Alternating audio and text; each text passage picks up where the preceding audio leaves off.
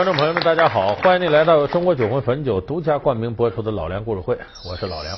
今天呢，我将给大家讲杜十娘的故事。那么说到杜十娘呢，咱们电视机前有很多这个中老年的观众朋友说，我知道啊，当年我们看过那电影啊，杜十娘，潘虹主演的《杜十娘怒沉百宝箱》吗？有的人就说这杜十娘啊太傻了。说你看你这个爱着人家李甲，对不起你了，你为这样的人投河，多不值得呀。再说了，那百宝箱里那些，你要给咱花好几辈子都花不完，你多傻这是？为什么不追求自个儿新生活呢？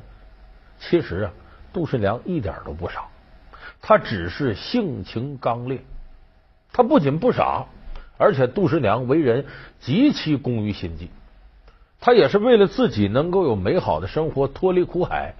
等于步步算计，但可惜最后呢，选错了人，没办法。那这个事儿具体来分析是怎么事儿呢？咱得从头说。这个杜十娘啊，原来名叫杜微，微小的微。她十三岁呢，就被人给卖到妓院里去了，当了妓女了。那个时候呢，也漂亮，所以她那个在妓院里呢，成了头牌。那，有不少的有钱人来了，都点他，说这这这好，我想跟他见一面，怎么着？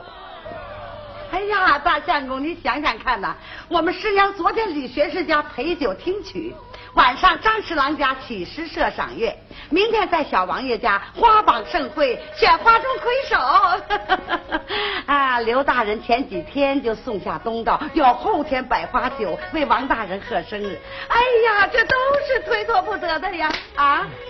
这咱得跟大伙说说，过去啊，像杜十娘待这个妓院，那是头等班，他有规矩，不是说什么乱七八糟人，我凑够钱了，我都能见上杜十娘。有时候你见都见不着。所以那个时候，杜十娘作为头牌，不仅人长得漂亮，琴棋书画、文化水平各方面都不低。他对那接待的客人呢，是有一定的要求。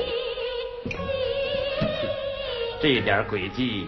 瞒哄那些兽头小厨可以，瞒我。我们是烟花贱女，陪着公子老爷们玩的。可我就不能有个天灾病业吗？怎么样？